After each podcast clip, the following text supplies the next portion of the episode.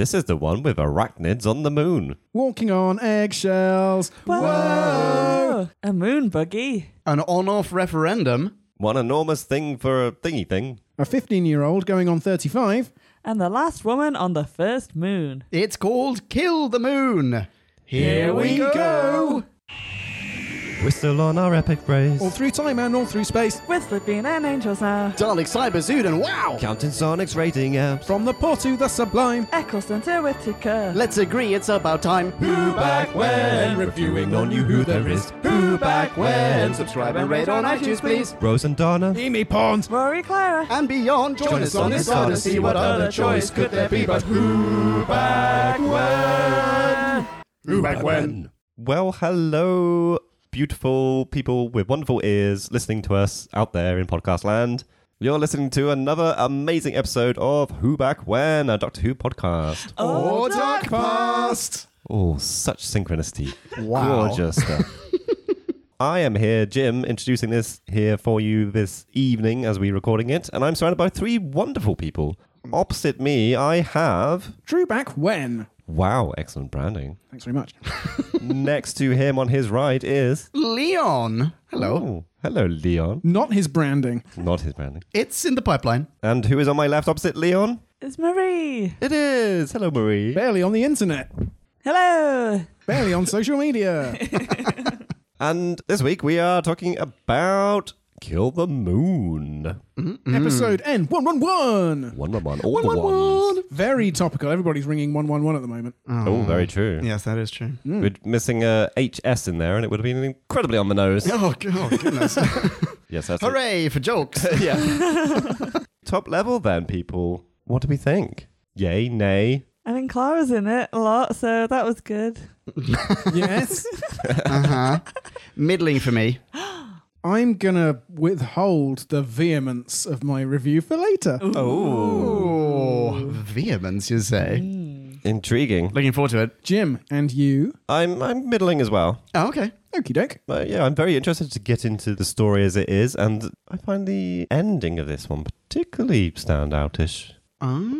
In, in ways we can discuss, I'm sure. We must, we shall. I also look forward to the two of us being swayed either to the positive by Marie or the vehemence, vehemence by Drew. Indeed. Shall we let everyone know what the hell we're talking about to start with, though, with a little B-Scout? Brilliant suggestion. Time for us to synopsize, lubrify and summarize. So take a view and grab a brew and listen to this overview, this free for all. We like to call a bite-sized chunk of who. Bite-sized chunk of who. Coal Hill School's premier disruptive influence, Courtney Woods, has made the Doctor her latest excuse for tearaway behaviour. So he makes a special case of her and takes her to the moon, but thirty-five years in the future for some reason. They land on an exhibit borrowed back from the Smithsonian, carrying Earth's remaining nuclear stockpile and about to make a deep impact into the lunar surface because they're crash landing for some reason. And just what are those bombs for? Some reason? No, I'm getting to that. The unusually gravid moon is not what it seems, but just when Clara's seeking a friend for the end of the world, our favourite Pratt climbs back into the TARDIS and leaves humanity to determine its own future. For some reason. Meaty or what? B-Scout over, you are welcome. Aren't they just?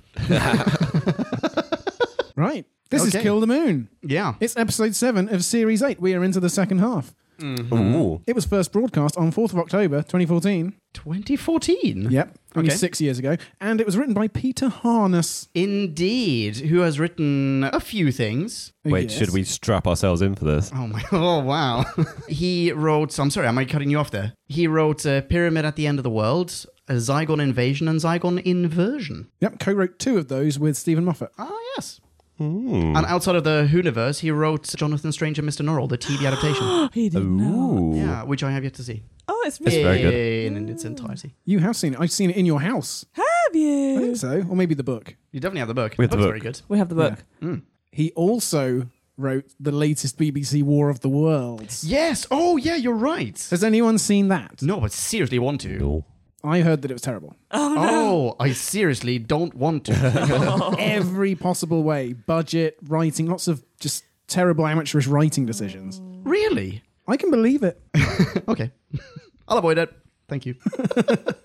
So yeah, mixed bag for uh, Peter Harness, perhaps. Something that struck me thinking about his Whovian filmography. In oh, this but you one, like Zygons. Well, yeah, you did that double feature, and in the Zygon double feature, the Doctor steps in and makes a massive moral judgment on behalf of mankind. And in this one, he's like, "That's not my place." Wait, doesn't the Doc get them to sit down and talk about stuff? Yeah, and in this one, he's like, oh, I'm not going to mediate. I'm not going to be the diplomat. I'm not going to help you. Yeah, he gets them to sit down and talk about stuff in Day of the Doctor, at the end of that. Oh, also. Is that what you're thinking of? I don't know. Well, I thought... He does in both, I think. Oh, right. I thought Zygon, what's she called? Kate Stewart. Yeah. Is talking to human Kate Stewart about the I think so. ramifications of what yeah, to do he, with the planet. Yeah, it's true. He Sorry, you're a, right. He does a wibbly thing, and then nobody remembers if they're human or Zygon, and they have to... That's definitely Day of the That's Doctor. That's Day of the Doctor, yeah. That's Day of oh, the Doctor. And then in Zygon Inversion, okay. one of the two, that like half of mankind is actually not human. It's like they're Zygons, right? Not half. It's like thirteen percent or whatever. And do we give them sanctuary? Do we destroy a, an alien life form for the benefit of mankind and for, out of fear, et cetera? And the Doctor totally plays the diplomat card. As I recall, anyway. Yeah. Different to this one. Well, that is more in keeping with the Doctor's character. Yeah. In World War Three, in Series one, which I am rewatching, oh. he says to Jackie, this is my life. It's not fun. It's not smart. It's just standing up and making a decision because nobody else will. Yeah. Which is precisely what he doesn't do here. Exactly. Yeah. Which is fine because situations are different, but this this is definitely an outlier. Yeah, agreed, one hundred percent. And it also really feels like when he jumps back in right at the exact second when the bomb's about to go off, and he's like, oh, I knew you'd make the right decision. And then as they're sat waiting, this is jumping right to the end, they're sat watching the egg moon hatch, and he sort of, like, he knows exactly what's going to happen. It doesn't feel like he's, he steps back because he can't make this decision. It feels like he already knows what's going to happen, and it's just a test for Clara. It doesn't feel like there's any other reason for it than to put her through... to take the training wheels off and let her run on her own. And... Yeah, and a whole mess of emotional rigmarole, yeah. the outcome of which he already knows. Yeah. Would you have been happier about it if he afterwards, when she goes, why did you make me do that, blah, blah, if he had said... I knew all along that you were going to make the right decision because I. This is this is how time works. It's not yet become a fixed point in time or something to that effect. But I don't think it's... You had to do... Oh, maybe he says something. Because, well, he basically does say, like, oh, you, I knew you'd make the right call. And she gets really upset because she very nearly didn't. But he knows that she made the right call because he knows that she's a good person, not because of... He knows the future. Universal But I think truths. Regardless of whatever the outcome was, he still put her through all that emotional turmoil. Turmoil for yeah. no good reason. Well, I don't know. I think he is proving to Clara that she is special. In in the context of this episode, Courtney Woods wants to be seen as special. By the way, she does nothing in this episode to be nope. branded as special at all. But Clara is entrusted with the future of the direction of humankind. And so at the end, I was thinking, like, she should be saying, oh, actually, Doctor, I get it. I'm the special one. Oh, that's nice. Capaldi calls people special when they're not. He doesn't call people special when they are. I mean, he can't win. He gets it in the neck from both directions. I just feel like it was, like, in the context of their relationship, she already knows she's special. She saved his life a billion times. Like, she doesn't, like, she knows. Good point, yeah. She knows how trusted she is and how, like, well regarded she is. She's not the one who needs this affirmation. Yeah, it's like she had a platinum record in her twenties. Now just like lean back and do whatever you want. Exactly. Yeah, yeah, never mind about taking your life to the next level. Just coast complacently. There is, in connection to this, there is on the chalkboard when she talks with Danny at the end, there is a quote from the beginning of David Copperfield. Mm, yeah. Did you see that? I saw that it said David Copperfield. And well, the quote underneath is from the start of the novel as Dickens wrote it, saying, am I going to be the hero of my own story or am I going to let someone else... be. Oh. So is she going to step up or is she going to keep letting the Doctor do it? Because if she just lets the Doctor do it, what purpose is she really serving as a companion apart from handing him emotional cues, cue cards? Yeah. So he's trying to develop her and she's having none of it. Also, is she a good person or is she just an autocrat overriding the democratic will of the Earth people? yeah, I, I'm not quite sure about the Doctor Clara situation in this. But what does really bother me about this episode is the fact that the entirety of the Earth wants to murder this thing. Wants to murder the thing. And yet we have a speech by the Doctor at the end of it saying humanity goes off and to the very end of time they endure and they, they look to the skies after this one event. It's like, yeah, why are you encouraging that? Yeah. They're a bunch of murderous bastards. Yes. Also, he says they looked up and they saw something beautiful that they didn't want to destroy. So how about, Capaldi, you just disable the bombs forty-five minutes ago, make sure that happens, and then guess what? It will happen. Yeah. Yeah, and astronaut lady Hermione Norris will learn a lesson. Yeah. And mankind will assume that the people on the space station, oh, sorry, on the moon, yeah, on the space station, on the moon base, just did the right thing. Well, I guess there's perhaps the assumption that it takes a more, you know, strong event of like, oh shit, we could have blown that up. Thank God someone stopped us to then realise the beauty of something. But yeah. Is there, know, or are people weak. just going to be incensed that they were overridden? Well, probably that more than anything, yeah. Yeah, they all went to the trouble of turning their lights off and huddling in the dark until sunrise, and then the fucking thing hatched anyway. Are they not now definitely going to go up there and blow up the next egg? No. Well... Yeah, they could. Like, there, there's no telling that. You know, if mankind at, th- at this point they looked up, they saw something that inspired them to go up into space and blow up the moon. eighty-five-year-old Nigel Farage is saying, "Well, we were lucky this time, but next time we have to make absolutely sure." Why am I laughing? Yeah, exactly. Yeah, because he's still kicking around in twenty forty-nine. P S. Oh yeah, the time frame of this really bugs me as well. It's the very near future. Plus, you have to dial it back to our time frame ten more years because the Mexicans, is it, have already established a base up there. Yeah. Oh yeah, in twenty thirty-nine. Yeah. To do what? To to investigate the fact that the moon has oh it has grown taken on, taken on mass. extra mass. Yeah, yeah, you're right. Which is now explained as well, how this creature just gets bigger. It, it, it grows in there, grows inside the egg. But it has to take energy from something. Yeah, like can't just Sun- can't just what is it? one point three billion tons. one point three billion tons. Yeah, it doesn't just come out of nowhere. It processes photons coming from the s- Jim, please. This is basic science. No, I, I, I take your meaning. Yeah, because if it were processing photons from the sun, that would be an unconscious natural process. It would be doing that at a linear rate. That's not what's happening. What? It's putting on the weight massively, and suddenly... How did the space whale work? How did that work? That was an animal that just flew around in space. It was never really fed, but it, it maintained a gigantic... It must have had a space whale mother at some point that nurtured it to a particular size, but once an egg is hatched, the egg remains that size and weight until the thing breaks out of it. Yeah, because they even, he refers to like amniotic fluid, doesn't he? It's like, yeah. There is stuff already there for this is that baby not, creature to Is that absorb. Not what the fetus consumes, effectively? Yeah, but That's you don't, where it gets... don't consume that and get heavier than the thing that it consumed. No, this is true.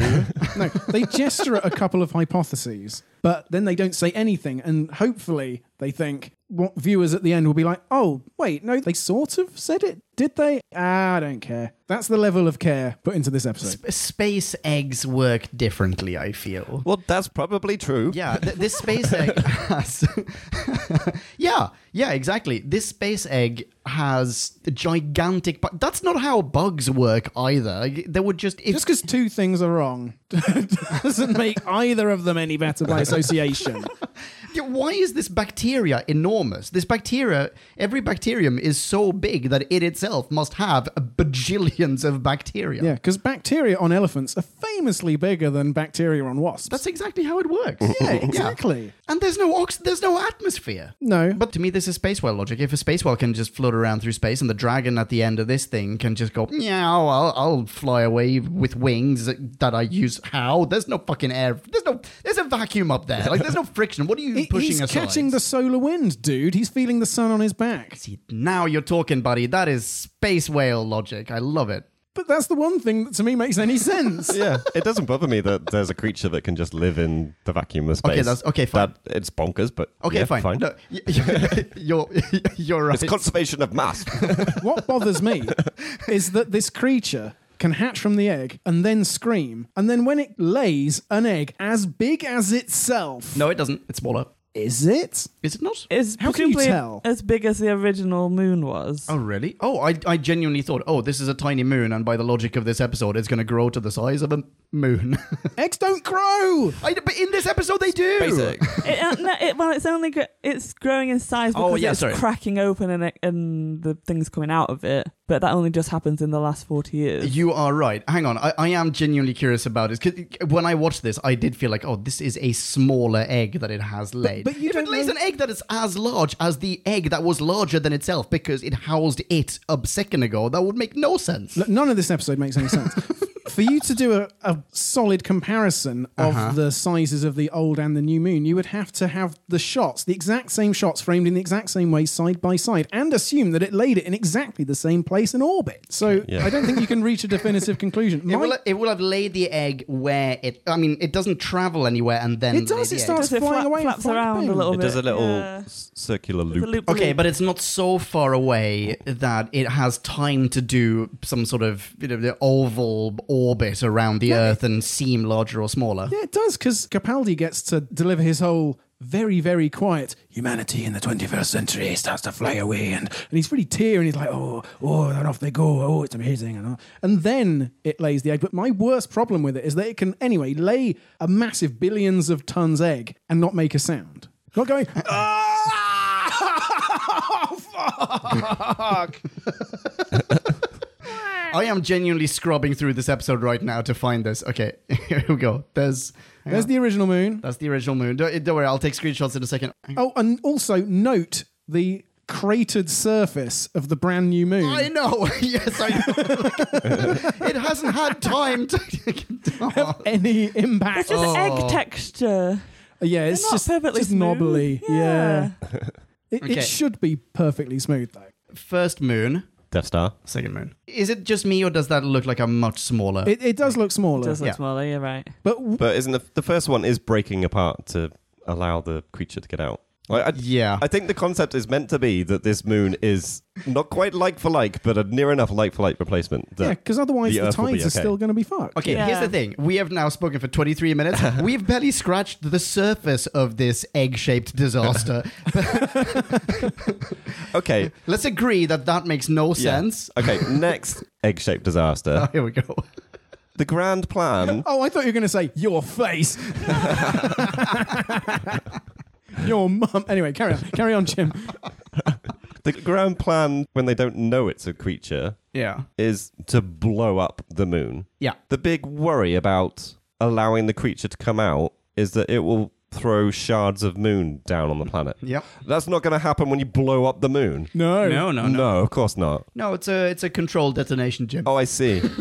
Yeah, because if you if you plant the bombs on the near side of the moon's surface, then it stands to reason that the fragments will fly outwards and away exactly. from the Earth. Yeah, it's yeah, like uh, which side of the tree do you chop into before you push it? Yeah, I'm I'm picturing someone sat on the branch of a tree, chopping it off and then falling. You know, that, that's the level of genius behind this that I have in my head. Yeah, that's not particularly calculated. In fact, there's no calculation whatsoever. They crash, as pointed out in the B Scout. They crash. Yeah, yeah. There's, there's no like all the nuclear bombs are crashing a lot in this episode. The, yeah. the shuttle then goes into the crevasse. Yeah, you know what? I hadn't even thought about that, but that makes absolutely no sense either. And it's also it's implied quite heavily. Earth is pretty fucked at this point. Yeah. So might as well let it die, right? Well, like I, I get the issue is that it's suddenly exhibiting a greater gravitational force than it was before because yeah. of neutrinos. Yeah, yeah. You want to get rid of the big gravity thing, uh huh. But you're still gonna yeah, you're gonna be left without the moon. Yeah, the Earth would be massively boned, right? Yeah, I'm sure there's a lot of scientific stuff that says you know life on Earth kind of exists because of the moon in some yeah, respect. Yeah, well, only when balance. only when you've got water lapping up and down shorelines and carrying nutrients around. Now that the ecology is established, I mean, what do we need moving tides for, really? I don't know. Everyone go and uh, look at... X- S K C D did a thing about this. The, the, the only thing is... that's going to happen is no more daylight savings. Like, it's going to yeah, be... Yeah, it'll be fine. Yeah. yeah. You yeah. just get that hour back. Yeah. yeah. And your sandcastles will never be washed away. Oh. This is a paradise. Beaches are going to fill up with sandcastles. It's going to be a nightmare. No more sunbathing. We never even mentioned how Courtney Woods is on her way to becoming U S president down on Earth, and she's like, yeah, everybody, turn your lights off. Yeah, so what? I don't care. I don't care if it dies or not. No, she's trying to save the thing. She's like, there's a baby in there. She's very sentimental about it. I well, hate she it, is Courtney. In the TARDIS, but future Courtney, maybe maybe, maybe she just remembers, ah, it doesn't actually matter what we do. Yeah, turn the lights off. Go ahead. Mm. Oh, future Courtney, like as a grown-up does, in forty does years' time. Does she genuinely become president, president, or is that, was that one of his throwaway The Doctor things? Says that she meets him Mister Blinovich, and she becomes the president of the U S A. In the Zygon Invasion, this is deep trivia that I found on TARDIS Wikia, Ooh. Which we're calling TARDIS Wikia because if we call TARDIS Wikia TARDIS Wikia enough, they'll change their name back. I agree. Yep, yep. With the Zygon Invasion, Peter Harness had it in mind to include Courtney Woods. Oh, really? As some sort of freedom fighter with the codename Blinovich. Oh. Interesting. But she was only in the first draft and got cut out, perhaps wisely. What's the Blinovich thing again? She meets a guy called Blinovich and he rigs the U S election for her or something. No, but there's another Blinovich reference in Doctor Who. Oh. There's like a... I feel like this is something that Pertwee maybe talks about a lot, that it's the, the Blinovich something something, not syndrome, but hang on, I'll find it. Wait, that is ringing a slight right? bell. Right, yeah. Blinovich limitation effect. Here we go. Uh, is a fictional principle of time travel physics in the universe of the long-running British science fiction television series Doctor Who. It is usually understood as having two aspects. Firstly, that a time traveler cannot redo an act that he has previously committed. And secondly, that a dangerous energy discharge will result if two temporal versions of the same person come into contact. Okay, these sound like two different Blinoviches, but I'm sure they're related. Yeah, yeah. I, I mean, that's that feels like a little unless, fan service-y... Unless the joke is that she meets herself. Oh. Herself rigs the election for herself to win the election. Ah, uh, right. Wait, hang on. I don't get this at all. I, I also missed this in this episode. What? It, I'm not one hundred percent convinced that Doc says it as a truth. This is at the end of the episode where Clara is just super upset with him. And I, I love that, by the way. I love how that's played out. Jenna Coleman's okay. Awesome. Just looking at Marie in case she wants to throw in a positive there. Maybe I misinterpreted the way Doc was talking, but it sounded like he was he was being quite flippant about stuff. Uh, yeah, but you just, can be flippant with the truth. Well, it's can. really unlikely. Yeah. It, it'd be interesting to see... if it ever came back round again. I don't remember it happening. Yeah. It's it's a strange turn of events, certainly, because neither of Courtney's parents, who we met last week, seem even remotely half American or fully American or anything. No, which is a big deal for American presidency, isn't it? Yeah, very. Yes. Yeah. But apparently not in twenty forty-nine, which is the far, far future. So well, far. twenty forty-nine plus however long it takes her to reach the age of becoming a president. Yeah, but how many listeners really think that there'll be a female U S president by twenty forty-nine? By twenty forty-nine? I'd like to think so. People are still going to be getting old in twenty forty-nine. Wait, what? And being like, well, there weren't any women presidents in my day, and I'm dang if I'm going to stop now. Real quote from Fox News. Yeah, yeah. yeah. Is Courtney a companion or is she an ally of sorts? She's a ride-along. Yeah, she's a hitchhiker. She's an interloper. She's a nuisance. I think annoyingly she is a companion. Well, I have already catalogued her. I categorized her in the Vindex as an ally. I, okay. I refused to call her a companion. I also did a quick search online for like, oh, Doctor Who companions. She was not on the list. So I think officially she's not one. But I mean, I'm sure lots of people consider her one. Riding in the TARDIS clearly is not enough to be considered a companion. Otherwise, Hermione Norris's character would also be one, for example. Yeah, and the entire population of, of many planets. Yes, exactly. Given that our population is like eight people, but... Oh, sure. Right. Yeah, in classics, quite often a civilization gets saved. Yeah, well, that is true. We've definitely seen it once recently. Yeah, or when a spaceship is about to implode. Quick, get in the TARDIS. Yeah, exactly. Yep. Yeah, yeah. True, true. Okay, well, I'm glad that she's not a companion. She has appeared in four episodes. I know. She's done a lot of very companion-like things. She's a recurring ally in my book. I thought that she was very poorly written. I mean, aside from the fact that I disagree with her even having a chance to ride along with it. Like, why does the Doctor recruit her? For the, that makes no sense. Why would he reveal the fact that there's a TARDIS and blah, blah, blah. Aside from that, I thought that she was very poorly written. She was unevenly written. Like, in the same scene, she would be ecstatic to be on the moon, then suddenly be super blasé, and then she'd be very upset, and then she'd be happy again. There was, there was no real cohesion in her emotional output. Yeah, she was very fickle, extremely volatile. I think the writers were trying to remember what they were like as teenagers and were like, ah, crazy hormones. So whatever she does, it's justified by one hormone or another, right? And yeah, that's that's what a fifteen-year-old girl is, nothing but hormones. Yeah, I think it's adults not understanding teenagers. Yeah, but they should know better. Uh, he should know better. What's his face? Peter Harness should know better. In the scene where, for example, the, the gravity get, it cuts out and all of a sudden she's floating in the middle of the room. She's super scared. There's a bug spider thingy approaching. She's screaming. Cut to, like, in the same context. She falls down. She is crying with fear, sprays it, laughs, and in a blasé manner delivers some sort of shitty Bondy one-liner. You know, kills ninety-nine percent of all germs. And then oh, yeah. cuts immediately. Like, it, not even, sorry, not, not even a cut. Turns to Clara and goes, I'm scared. I want to go. What? Like, one line to the next. That is not how a human being behaves. Uh, you can be exhilarated at having vanquished a foe. Yeah, and then immediately go, I'm scared, I want to go home. With that, no, I, I, I don't buy it, I'm sorry. No, no, I'm not actually defending it, I do. I, I don't know, I kind of want to. Because that's the one bit of her interaction in the entire episode that I actually thought played out okay. I feel mm. like there's a, a high of adrenaline when she's being attacked. That Yeah, the Bond-esque line is a bit crap. But then the immediate come down of just, holy fuck, what just happened? And like, I just need to get out of here. But she also delivers that line like a ten-year-old and like a, like yeah, a, a smaller okay. child than she really is. And this is from someone who's just proven herself a bit but of a she badass, is, actually. You have to remember as well, the dynamic set up here is she's with her teacher throughout this entire enterprise, to the point where Clara, you know, says, call me Clara. And she's like, no, I can't do that. You're my teacher. You're whatever the fuck she oh, does. I didn't I didn't take that to be reverence or respect or anything like that. I took that to be like, I don't relate to you. Like, you're not nice. I don't want to be your pal. Oh, I, I took it as, you know, I can't call a teacher by the first name. Okay. And in the moment where she regresses a bit, it's also, well, I've, I've got this authority figure that I know will take care of me. Okay, all right. Yeah, you can read some good things into it. But also, she just defaults to standard teen, miss, I'm bored, I asked to be here, and now I'm bored. Yeah, that's where the rest of it is yeah. terrible. Yeah. The very sudden Mister Pink. Oh, that is awful. Yeah.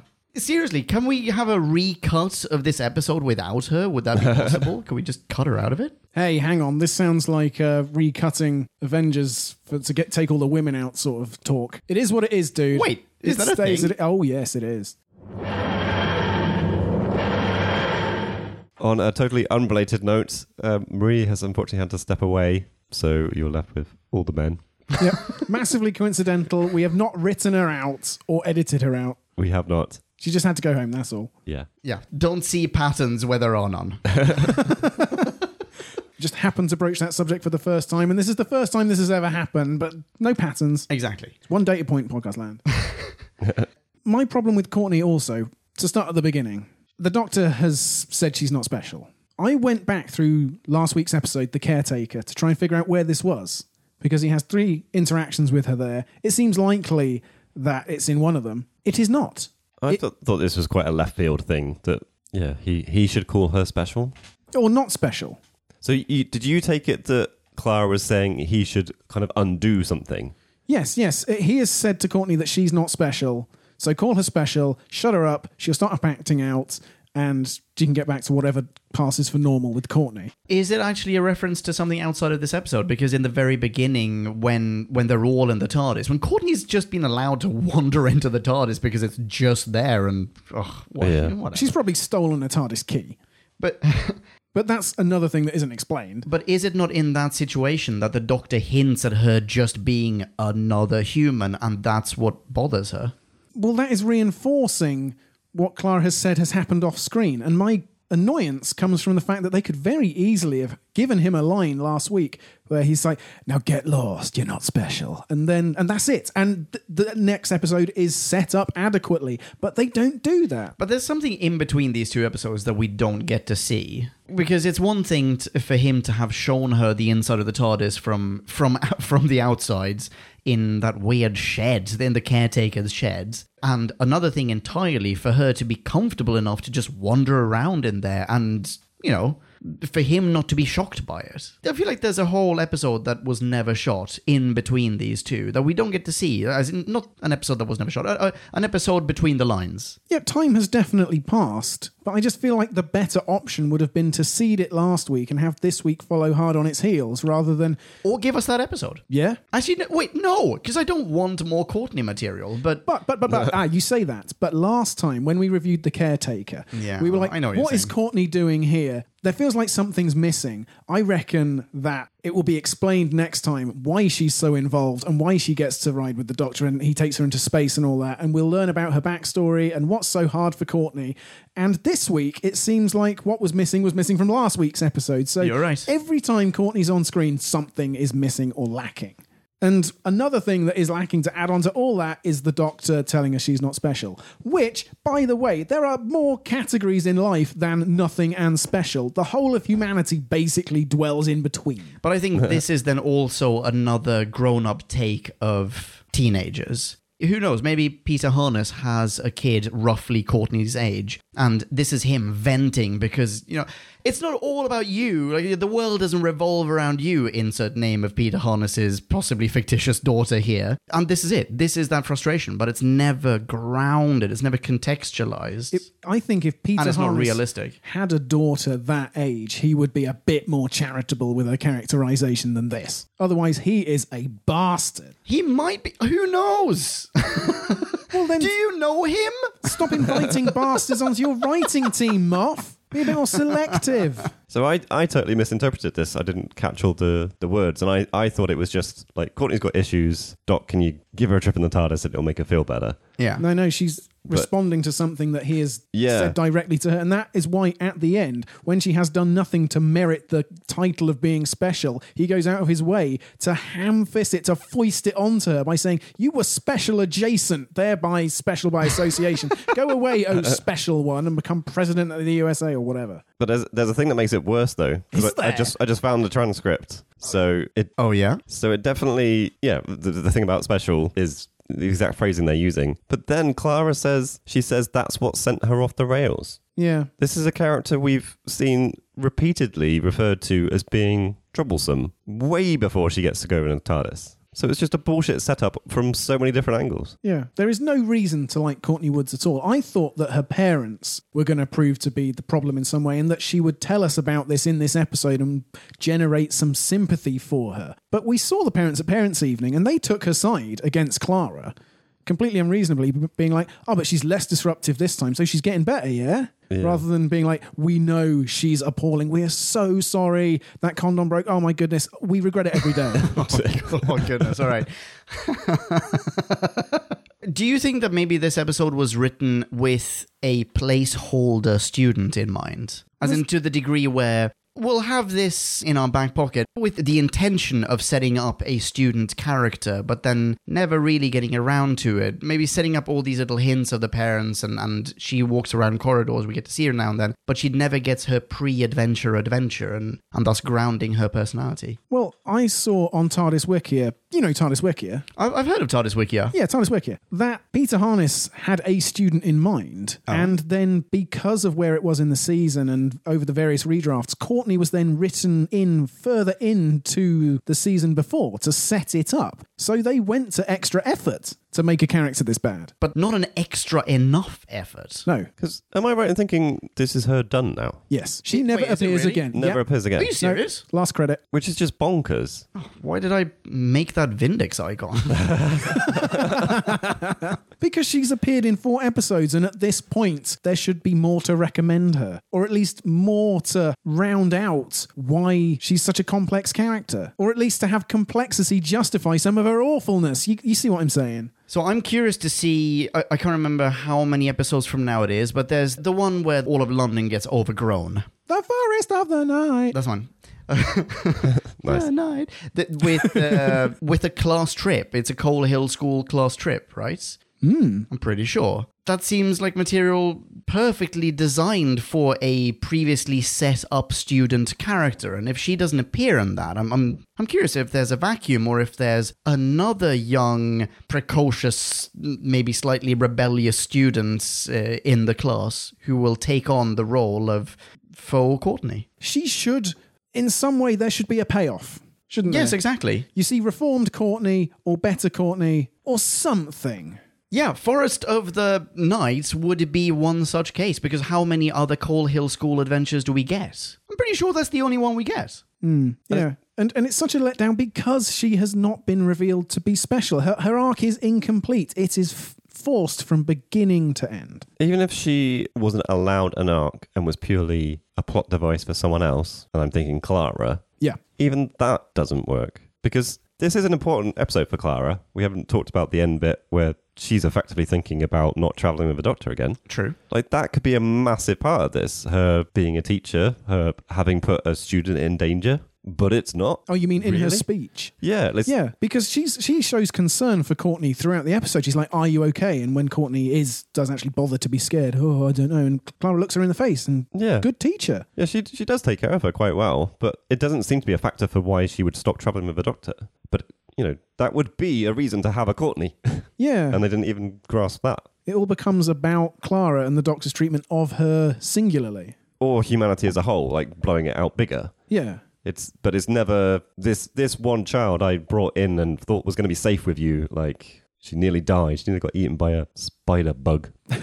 Yeah. And you saying blowing it out to all of humanity makes me think again. Why doesn't the Doctor say, of course I didn't blow you out in all of humanity because you're the special one? That's exactly what he should be saying at that point. This whole thing is being, like, the moon base arc is leading to everyone being recognized as slightly out of the ordinary in their own particular way. Yeah. Wait, sorry, hang on, wait, wait, wait. When they're back on Earth, do they not all get that, though? On the beach? Yeah. Yeah, Courtney doesn't deserve it. Lundvik, I, I don't think Lundvik wait, is, that is really name? included. Lund- yeah, that's a surname. Okay. I assume. Yeah, um, well, I assume as well. Who knows what fashionable names will be on Vogue in... Lundvik. Wait a minute, hang on, she must have been born before now, so, yeah, screw Lundvik. What I did like about the beach bit is that Clara gets a thank you from... From, from Lundvik, yeah. Yes, thank you for giving me the moon back. Yeah, I say, I have a thumbs up for the fact that Clara gets a thank you and a thumbs down for the fact, it be, fact it's cheesy as fuck. Moon cheesy as fuck. Moon cheese, indeed. Stinky, stinky moon cheese. But yeah, if if anyone is special in this episode, it's Clara, but she has to completely overlook that to get angry at the Doctor. So it completely counteracts itself. These are all incredible retro rewrites. This is this is a potentially better episode that you have conjured into the... There is so much better episode that isn't shown on screen. When we are having a countdown, not only a countdown, but a countdown treated by simple montage. So... no, no, hear Your me out. Version to countdowns is... not healthy, Drew. No, you listen. This is the worst countdown for the for the following reason. You can't montage a countdown because if you start with a number sixty minutes, yep, and you're like, oh, in sixty minutes it'll end, and then you cut to the next random number, forty-two minutes. It's like, okay, that's fewer minutes, and then eight minutes, four minutes, whatever. You're what's the problem, man? The what's problem is, are you building suspense with this countdown or shortcutting the suspense? Are you drawing people in to the actual passage of time, thinking in this length of time something cataclysmic may possibly happen, or are you taking them out and skipping them over it? They they pull in different directions. These two techniques. For your next birthday, I'm going to give you a stopwatch. Oh, I can't or wait. Or possibly I'm going to get you... Uh, I will count down the days to that birthday. I'm going to get you a, a clock that goes backwards. I think I'm hearing you, though, Drew. I think nails are being hit on heads. To, it, it's a one-hour countdown, and you have to skip steps. It's just like when you have... forty-two was maybe one of them. Like, any of these, Satan bit where they're going down, you don't show every meter that no, they're no. descending. You don't show every second that... is progressing. That's entirely true, but what you do is you intercut other scenes to progress the narrative. Here there is no progression of the narrative beyond lights are turning off, no, which is a singular not, process. That is not what a montage is. A montage is effectively just showing bits of action from the exact same context. The the montage of, like, Stallone working out in, in Rocky is not intercut with something entirely different, which changes the pace, and then you cut back to the music. You still have the same song, and in this case, it's just that not much is happening during the countdown. It's just lights going out. Yeah, but, but in this instance, hearts are not on fire. Stallone is... Sometimes he's doing incredible pull-ups, you know, unaided with, with his legs over the bar, and you see his incredible abs, and then he's stomping through the snow and dragging enormous plows through the deep Russian winds. Those are all different things. In this, it's just, here's a number, here's a smaller number, here's a yet smaller number. There is nothing what, more banal. I think what's... Okay, you know what? I... It, I, I kind of sort of agree with you. What, what I think happened is that this takes place a little bit too late in the episode. Mm. There's there's not enough time, and possibly at this point, because it is definitely a high budget, high production value episode. What? Did you see that space shuttle land? Wait, did you, did did you see, see the moon and, and the, the three D tracked uh, whatever space bugs? Wait, wait, wait, wait. You mean the I, space bugs that are, that are moving their legs, but you can clearly see them just the, the legs are not propelling them along the lunar surface. They uh, are just essentially rolling, and their legs are flapping above the ground. I thought it was very nicely done. I thought the special effects in this one, so part of the budget that they saved by just stealing the Video Copilot tutorial example file in The Caretaker was clearly well invested in this one. I'm fine with that. But wait, wait, wait, wait, wait. Most of this episode I wasn't think... even in colour. It was wait, grey. Wait, I think that this montage takes place too late in the episode, and possibly at this point there's not time, nor possibly budget left over for them to intercut it with people. The only other option that I can see them doing, by the way, is intercutting it with people on Earth going, what do we do? Hey, Marv, do that's, we turn off the lights? Do we? I don't think that's the only other option. What's I, the other I, option? I considered that, and I think that takes you away from the fact that it's Clara and Courtney and what's-her-chops. So you're going to have to have a conversation either. between Clara and Lundvik, and, but and I think they look out the window and what, more lights are going out. Yeah, but what we miss really is the progression of the lights going out, the commentary of the lights going out, the suspense that yeah, but that's... there's a teetering point. Because what we get, basically, is one massive thing at the end where all the lights go out. Yeah, it's... After, it, after an hour. This is what I'm trying to say. It's happening too late in the episode. There is no... no but they could there's have, no time for this. But if they could have, this, like, at the forty-two minute mark, there could be most of the lights are, are on. Maybe Italy's gone out or something, and they're going, fuck, that's like that's like all of Italy has turned its lights off. And then at the eight minutes mark, it's like, now that's, that's all of continental Europe has gone. Yeah. Like, we, We're we relying a, on America at this point yeah, to come through. Come on, America. Don't turn your lights off. Oh, crap, Canada's down.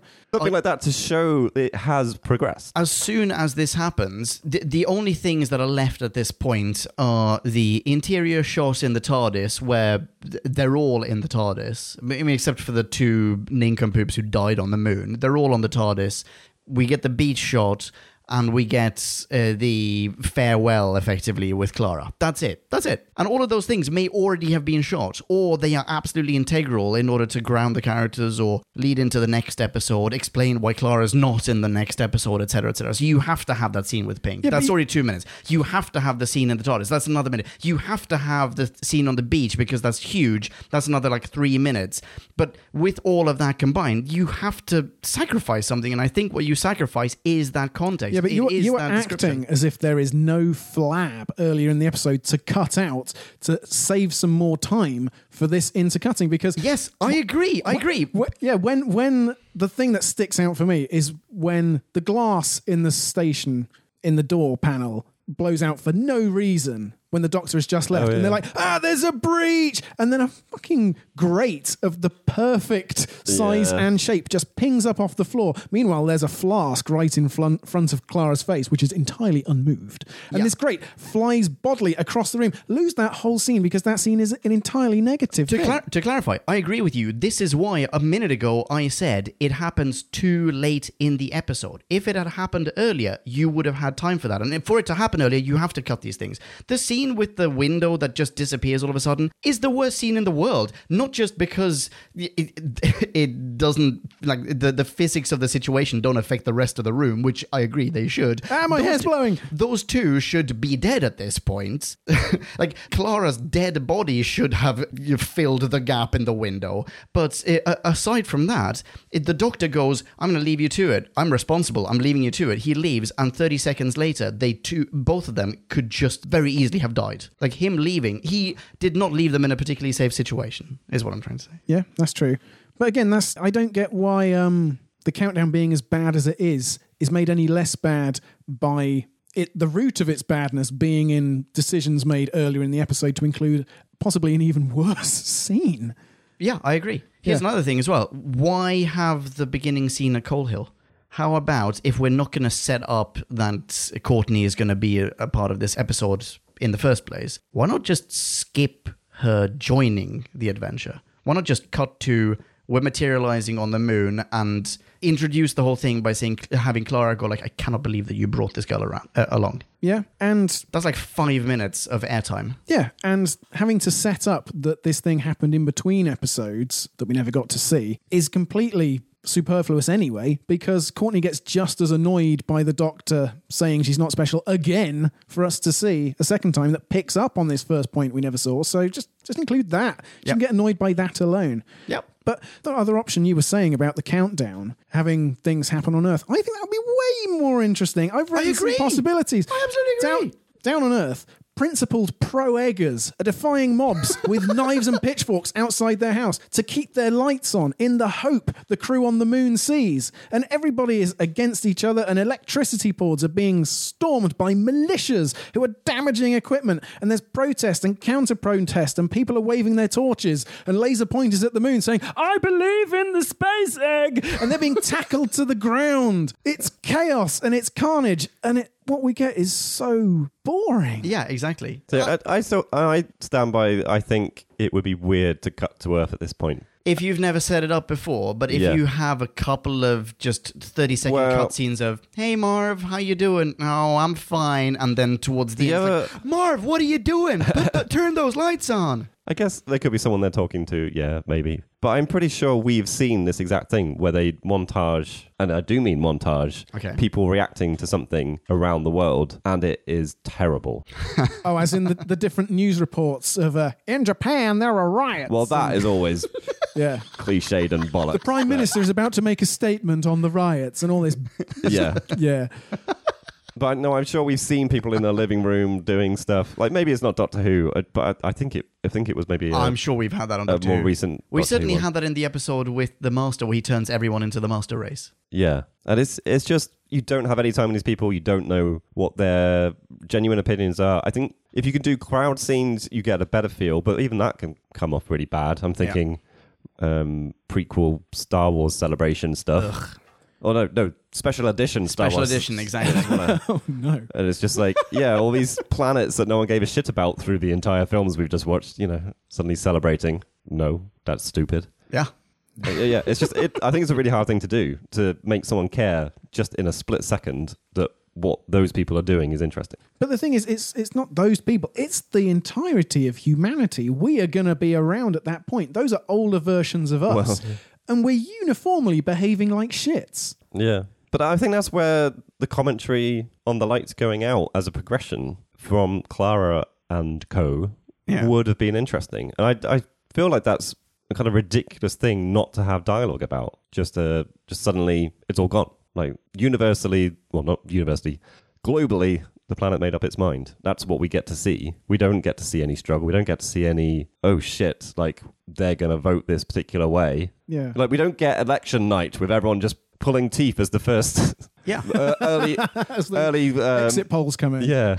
And we're just like, God, really? Is that going to happen? No, it can't do. And then the, yeah, the first one declares, and it's like, oh, bloody hell. Yeah. And the complete lack of nuance is made even worse by there being pointers to this being a weird parallel of an abortion slash pro-life debate. You know what? I hadn't even made oh, that connection. I didn't actually get that. No. Yeah, because Courtney says, it's just a little baby. Little baby, one point three billion tons, at least. Anyway, regardless of your use of the word little, Courtney, she's talking about it's a little baby. At the very end, when Clara jabs the green button, I'm guessing, rather than the red one, presumably, there is a flash on the screen that is so quick you almost don't spot it, but it says aborted, which is ironic uh. because it's the detonation, the explosion that's been aborted, but it's the baby that hasn't been aborted. Wow, I didn't see that. Yeah. So, well spotted. This is a very complex debate that I don't want to get into here. And they are pointing in this direction and giving no no material to think with on it at all. Yeah, I think the only thing I got from it was the very flippant throwing in that Clara would like to have a child. Yeah, it, which yeah, I did pick up on that. Was just a bit odd. I don't know. Yeah, and and the woman saying to Courtney, when Courtney's still in the TARDIS, well, when you grow up, you'll realise that some decisions are just bad, but you have to make them, sort of thing. Which you can stretch yeah. towards a very simplistic rationale for abortion being necessary, perhaps, if you haven't redrafted your script properly. Uh, or, or prohibited. Yeah, yeah. I mean, g- given the rationale here is what I'm trying to say. Yeah, yeah. That's a super interesting reading of this. I hadn't made that connection. Yeah. Maybe they were trying not to make that connection. which is why I think if it says aborted, really, they're definitely hinting at it. Maybe it's the uh, the Matrix approach of we just have to have some buzzwords and that counts as profundity. Yeah, I don't know. In that scene, though, Courtney throws her hand in to stop it as well, doesn't she? Does she? Oh, I don't know. Clara dives in at the last minute. How is Courtney's hand also there I'm in that sure, split second? I'm sure a hand comes in from the other side, and to the point where I was like, oh, she nearly hit the red button. Oh, I assumed that that was Lundvik about to hit the red button. I thought that was Lundvik. Uh... Isn't Lundvik just about to... Yeah, exactly. She's like, oh, it's been an hour. We're going to do this now. Uh, okay, maybe. I think so. I, I remember thinking, where's Courtney? Yeah. Like, I don't even remember her her location having been established in that scene. I think this is why I thought it was her, because I thought Clara was right next to a person whose name I can't ever remember. Lundvik. Lundvik. And it looked like the hand came in from the opposite side, but maybe I just saw what I wanted to see. Hmm. What would have made the episode infinitesimally better? Well, because I, I, I was running with the emotion that, yeah, Courtney and Clara both attempted to intervene. Yeah.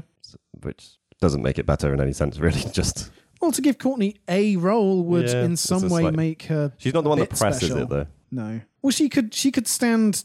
She could bodily body check Lundvik. I mean, she's Hold she's got she's got street moves. I'm sure. Take her legs out or something. Can I make a tangent towards something? Maybe at least.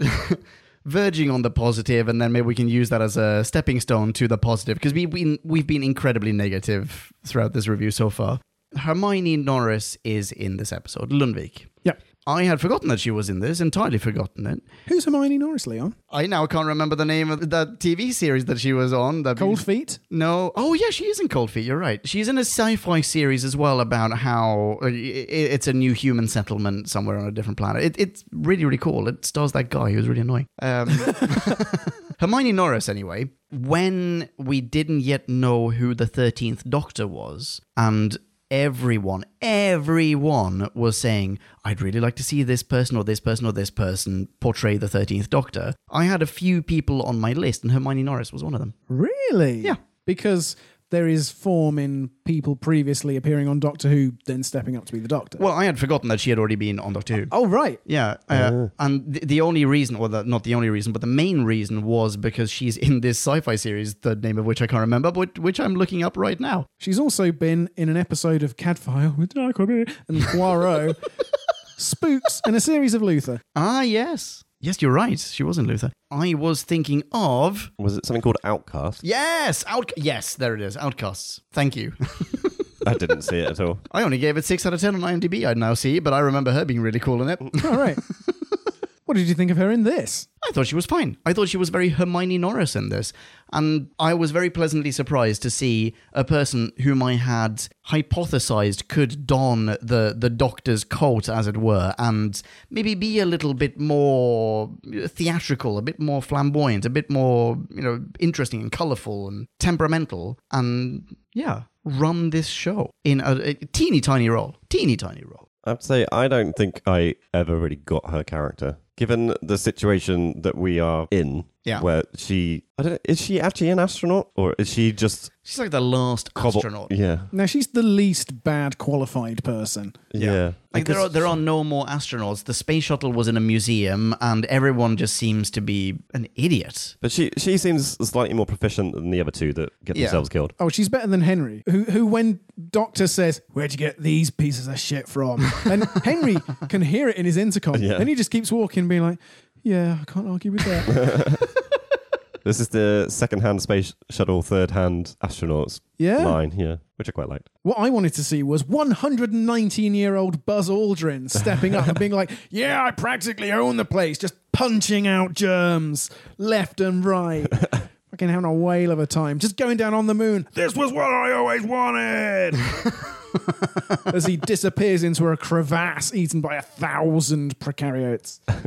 So they're not super trained, but they are on a mission to effectively save the world. And she's quite flippant about the whole thing, really. And I don't know, not totally single-minded, but a, a bit single-minded on we've got to do this fucking thing. It just didn't sort of sit one way or another, whether she was just gung-ho like, like we have to see this through, and just really like confused when Doc and Clara are there and like making her think about stuff. And There's a couple of moments where like the two crew members have been killed and she's trying to enlist like Doc and Clara, saying, "You're not going anywhere. You're going to help me do this thing." Yeah. Like Ooh. that felt, sort of felt more like what that character ought to be like. Ought to be like. And, yeah. and they kind of had set up for. And then just occasionally they'll just throw away things where it just doesn't seem interested in stuff anymore. I don't really see a situation where the other two are the best second and third in command for this mission. Surely, even if there's no more space program, there are pilots. Like, even a commercial pilot would be better suited than these two. But yeah, or just bit... someone young and strong. Well, there's a bit of trivia associated with at least one of them. So one of them is played by Tony Osoba. Osoba. I don't know how to pronounce his surname. He's from Scotland. He's from Glasgow. He has been in three Doctor Who stories. Oh, do tell. Well, he was in this one, that's one. But he was also in Classic Who, in two uh, series of Classic Who, namely Destiny of the Daleks with, I want to say, Tom Baker. Very nice. So Coming you'll be up. seeing him soon. Are we a year I'm away from that? Just looking up. It's seventy-nine. We're in seventy-eight, I think, at the moment. There we go. So you're going to see young Tony Osoba. That's right. And a Dragonfire with the Seventh Doctor. Doctor. That's right. Uh, Dragonfire this... being the one that Michael Ridgway wrote a blog piece about. The worst this is the possible... cliffhanger one. Exactly. Yeah. The worst cliffhanger ever. Or the best. Most literal cliffhanger ever. Yeah, also. Well, to return to them in total, I, I one of my notes is I've got absolutely zero feelings for these astronauts of the week. Nope. And Hermione Norris is a charisma black hole. I agree. Totally wasted. Yeah. She's a good actress. And like Jim says, sometimes she threatens to flicker into life. But then at the end, when Clara has thwarted her and completely upended her plans that she's been fixated on for the entire episode, all she does is mutter peevishly, like, bloody buggered it up. You, oh, you bloody bleeding hearts. Oh, bugger. She's not screaming, tearing the walls, you fucking doomed the entire planet, you stupid. Oh, my goodness. Yeah, Why yeah. didn't I throw you out the shop when I had the chance? And, and also, no one's in a rush. No one is in a hurry throughout the entire episode. The Earth is about to go under. Yeah, and they're just standing on the beach. Yeah, yeah, exactly. Standing on the beach. Well, standing on the beach is at the end. But I mean, when they're on the moon, why not immediately just go? I mean, to her, this is a suicide mission. They they crashed the shuttle, as we've now mentioned on a few occasions. Hit the detonate yeah. button. There is no way off this rock. They are now on the moon. I don't know if they feel obligated to go and see if the, the, the uh, Mexican space crew is still there so that they can go, hey, guys, maybe say a few last words, or if you have a shuttle to leave, then leave and take us with you, please. But if you don't, then here we go. Yeah. yeah. But they are there for a reason. Why dilly-dally? Why investigate anything? They are there to detonate the moon. Yeah. If if you're not detonating the moon, you're starving to death. Yeah, and every second counts at this point. She seems to be very concerned with the uh, millions and millions of people who are uh, suffering the plight of, I don't know, tidal, whatever, the the, the, the yeah. problems related to the, the increased mass of the moon. Ooh. So we'll save those millions and millions of people. Yeah. Can I take exception to it was high tide everywhere around the Earth at once? Oh yeah, because that's not how it works. How? I mean, there's I, another I... moon on the other sides. First of all, well, yeah, we have we have Creanian and, and a third moon. I think a really tiny one. But but the fact is, it is the sea being elevated from the seabed. Is there now a vacuum at the bottom of the ocean, or yep. is it pulling up the seabed with it? Or, no, the- or is it causing dimples in the centres of the ocean so that the edges all rise? Uh, yes. Yes. Pick a least bad option, because they're all terrible. Shall we segue from this to another great positive? What, like, um, if the moon breaks up, it'll kill us all in about forty-five minutes. Oh, what are you basing that on? Previous moon cataclysms. Uh, they've, they've run simulations. They don't know what's in there. They think... Yeah, that's the biggest... Wait, wait, wait. Sorry, oh, when is the... Oh, is this when they know that it's an egg? Is... Yeah, so they had no idea it could possibly be an egg. They don't know how thick the eggshell is. And oh, she is, is certain... this the actual conversation where Clara goes, it's an egg, it's super thin, it will burn up in the atmosphere? It's before that. It's oh. when the Doctor is about to jump into the crevasse. Actually, actually, it's, it's I hate before. that he jumps in the crevasse. Yeah. I hate that he does that. Yeah. When we were thinking of scenes to cut earlier, uh, that jumped into my head. Yeah, that that is super uncharacteristic of the. Why would he do that? And it doesn't seem particularly necessary. This is also after he's used his yo-yo to just take, what, a surface sample of amniotic fluids? What, is he jumping? I mean, I'm assuming that he's jumping into a, what is effectively a swimming pool of amniotic fluid. Yeah, yeah th- this is a quick diversion into inner space, apparently.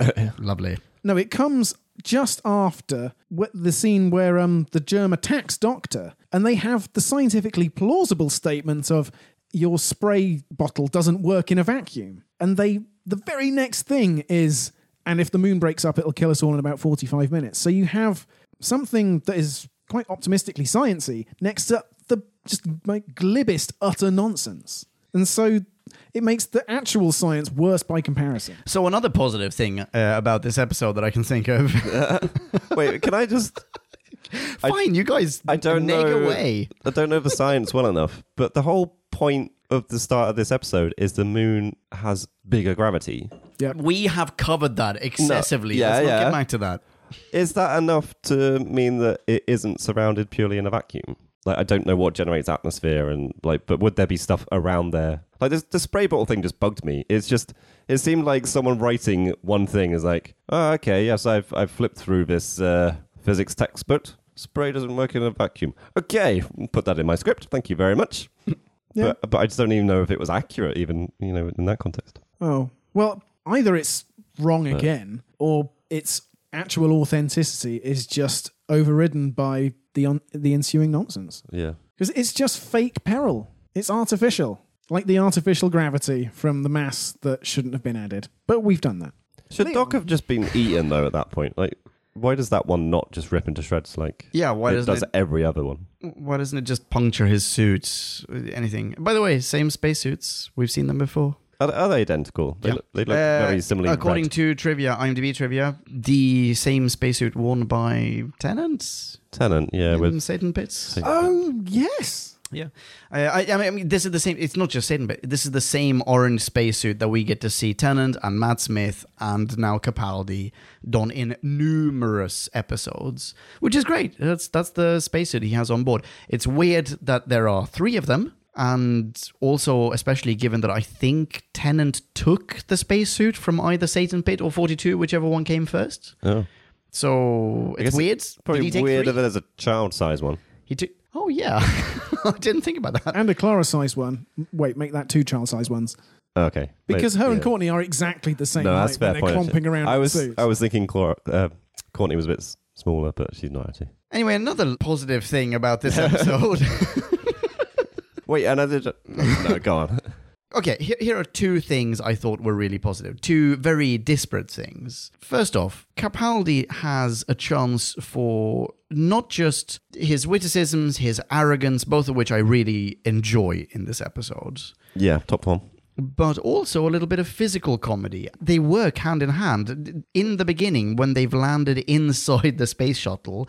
Hermione Norris and her two senile adjutants have just shown up. He's doing a lot of like, oh, he's testing the gravity. He's walking around. He's moving in a way that's so clownish. It's so absurd. And he's whipping out the yo-yo. And the second he starts walking around, I wrote down, oh, yeah, yeah, yo-yo. The yo-yo's coming up. I remember this. It's such a lovely scene. I have a feeling that maybe Matt Smith did something similar with the yo-yo. Is that where it's from? Or is it Tennant's? By the way, I, I think we've seen the yo-yo before. Yes. Wait, it's, it's a classic. I say, doesn't it start with the classics? I think it might have. Maybe it's Tom. Maybe again. Tom Baker uses the yo-yo actually in a recent one. Yeah. Maybe that's what I'm thinking of. But either way, like that, I think is a lovely scene, and, and Capaldi really gets to play with the medium of an uh, an absurd alien who's there to save the day. He's cleverer than everyone, but he's still freaking alien and super weird. He does a great job. I think. Yeah, super what? weird while establishing authority over everyone there. Exactly. And actually establishing he's a super weird alien because that's his dialogue at the same time. It, it is, yeah. And he, or, I mean, he even spells it out for everyone yeah. who's too dumb to understand. I, I am not as dumb as you are. Yeah. I am super intelligent. But the other thing, very different to that, is that the directing and the cinematography sometimes in the beginning is super, super good in the creepy department. It's very scary. It's very dark. There are scenes in there, shots in there that are reminiscent of The Thing. They're reminiscent of Alien. When they're crawling, creeping around the Mexican station, for example, that moon base. Just yeah, me? That's quite nice. I thought it was super scary. There was the moment when the spider lands on Duke. He he blunders in at precisely oh, the wrong yeah. moment, and it lands on him. That was horrible. as in as effectively horrible as yeah. they wanted it to be. Yeah, it that was. Oh, it makes me cringe just thinking about it. I think the fact that Courtney got left behind as well, that was that was super tense. Well done. Yeah. Until the gravity changed, and then I, I was just a bit confused what was happening then. I don't know why it happened. Oh, because it's but... an unstable mass. So we're the other side of this wall, and we're completely fine. But that over there makes p- complete sense. Yeah. Yeah, but it's a, it seems like an odd coincidence that it's separate, like it's, room yeah, by room. It's nonsense. but, but but that being said, fine, disregarding that, very effective scene. Like yeah. as a set piece, oh no, you're now stuck in the middle of the room. You are unable to run away. There's nothing to push against. You're not close enough to the ceiling. You're not close enough to you're the floor. You're thinking of Willy Wonka and the Chocolate Factory. Isn't that scary? She's a fizzy lifting minx. Is it not scary? I thought it was really well done. Yeah. Yeah. Yeah, it was. And also, there's a moment of humour that I liked when someone screams. Oh, it must have, it must be a germ that screams. And the captain says what every captain says in this situation. Is that you, Duke? And Duke is like, I sound nothing like that. Oh, yeah. Very nice. By the way, the germ's screaming, when you see it open its mouth, it has human teeth, I think. Very. What, sonic teeth? Sonic first draft teeth? As in the the the germ itself. It has little teeth. It's uh. a human mouth inside there, I think. Really? I think really? so. I, I think that's how it's been designed. It's Maybe that's why they cut away from it so quickly. Really gross. It's It's got like mandible things, though, as well, doesn't it? Oh, I don't know. Now I want to open this It's thing. Got a lot that a single-celled organism... shouldn't have. Yeah. No, certainly. Oh, yeah, yeah. No, I, I think we've already established this makes no sense whatsoever. Masses of tissue differentiation. Those are not organelles. Get out of here. Mm. You've checked your physics textbook. Maybe pick up a biology one next. I'm scrubbing to it. I found a picture of it. Wait, why am I doing that? I'm sure that's on Google. Okay. Goodness, that is... Oh, it's a little low res, but those are definitely like human teeth. That's a human mouth inside an alien. Yep, that is a human upper and lower jaw. Yeah. Wow. It's it's very, I mean, it's creepily designed, super creepily designed. Also super cheaply designed. I was going to say, yeah. is, is it just that, oh, we've got this uh, model of a human mouth already. We'll just pop that in there. It works. Who cares? It yeah. works, man. Speaking also, oh, no, sorry. I was, I was just going to say that that mouth is not designed to rip into people with a spacesuit, is it? That mouth is sort of set back in its, it has to open its, whatever's in front of it really wide for you even to see it. That's not tearing helmets to shreds. But there is stuff in the front. Maybe that's the ripping to shreds. Oh, mandibles bit. And then the teeth and then... do the chewing later yeah. on. Okay, yeah, sure. Possibly. Sure. You make sense, Space Jam. Go ahead, Space Jam. Maybe, maybe it chews humans like a cow chews grass. Why or... does it only sense movement? Yeah, and why does that movement not include Capaldi's torch, which keeps flashing yeah, across the walls? That bugged me. Oh, yeah. Yeah. It's like I... in um, Time Heist when he says, everybody be quiet, don't say any words, stop talking, everybody. That means you and you and you, absolutely none. Yeah.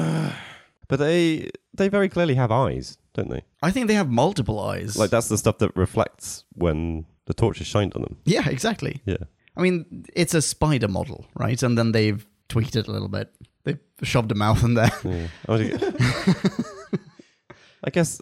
I, I guess was expecting different eyes detect different things. As well, were you not yeah. also expecting a, a scene? I mean, the, the second you have a, an alien foe and you go, it it only detects movement, stand still. Are you not expecting another set piece, another scene being set up in which they have to, you know, Jurassic Park past the T-Rex? They have to Robert Redford in sneakers past the germ on the moon. I mean, I guess that's what they sort of try and do, but, but they don't. I mean, it's wasted. Well, I, I that scene, like before Courtney gets trapped, that scene started to lose the tension for me because I didn't understand the means of escape. I was getting annoyed that the torchlight was just flipping around left, right, and center, and it's just like, well, yeah, stop doing that then. And yeah, because it seemed like they were trying to escape behind a door which was barely visible, but the thing was stood right in front of it. Yeah. Or something stupid like this. And I was just like, well, yeah, no. Or, or just ever so slightly above the door. Yeah. It's going to drop on the first person. Like, well, it does. Duke comes in and the thing's instantly on him. Yeah. Whereas it should be, okay, it's by our exit. Let's just stay here for a while. Yeah. I don't know. Throw something over there, make a distraction, and then we bolt. Yeah. Mm. But what I did like, mm-hmm. which we have brushed up against slightly, I liked all the outside shots. Beautiful. I agree. I think... it's not an expensive thing for them to do. I mean, Drew mentioned, I think it was Drew, said it was basically black and white. It's like, yeah, you just dial the contrast down a bit or something. But it's know. done in just the right yeah. way. And they, you know, they've managed to black out everything. So it really feels like you're on the surface of a planet that doesn't have an atmosphere and it's like you're exposed to space. It felt very isolated and Agreed. barren and yeah, it was good. Yeah, I'd agree with that. Speaking of no atmosphere. Oh, no. When it comes to turning... Metaphorically? Pow- or when it comes to turning the power on in the Mexican space base, uh-huh. Duke flips the switch, you hear... And Capaldi's like, right, save the air. And all the spacesuits come off instantly. Yeah. So that place has gone from a vacuum to entirely breathable in a second and a half. And you don't hear the sound effect of any ventilation. Yeah, n- no one faints because the pressure's changed. No, no. no. Don't you realise the technology we're going to have in the next decade? Yes, and completely silent too. S- safe Not on just your in the next decade, because this was a space shuttle taken out of a museum, so presumably this space base is already up there now. I mean, this episode yeah. was what, t- twenty fourteen? We're in twenty twenty now, dude. Like, that space base is up there. There are Mexicans on the moon. Another good thing about this episode... Sure. Keep trying. Okay, not a, a good thing per se. A couple of things that might be interesting. What is this line trying to say? We didn't nip out after dinner and kill Hitler. I've never killed Hitler. You wouldn't expect me to kill Hitler. Okay, we regret. Let's kill Hitler. That sounds like defensiveness on the part of a peaked writer. Exactly. This is like, stop emailing us at the B B C. We get it. We get it.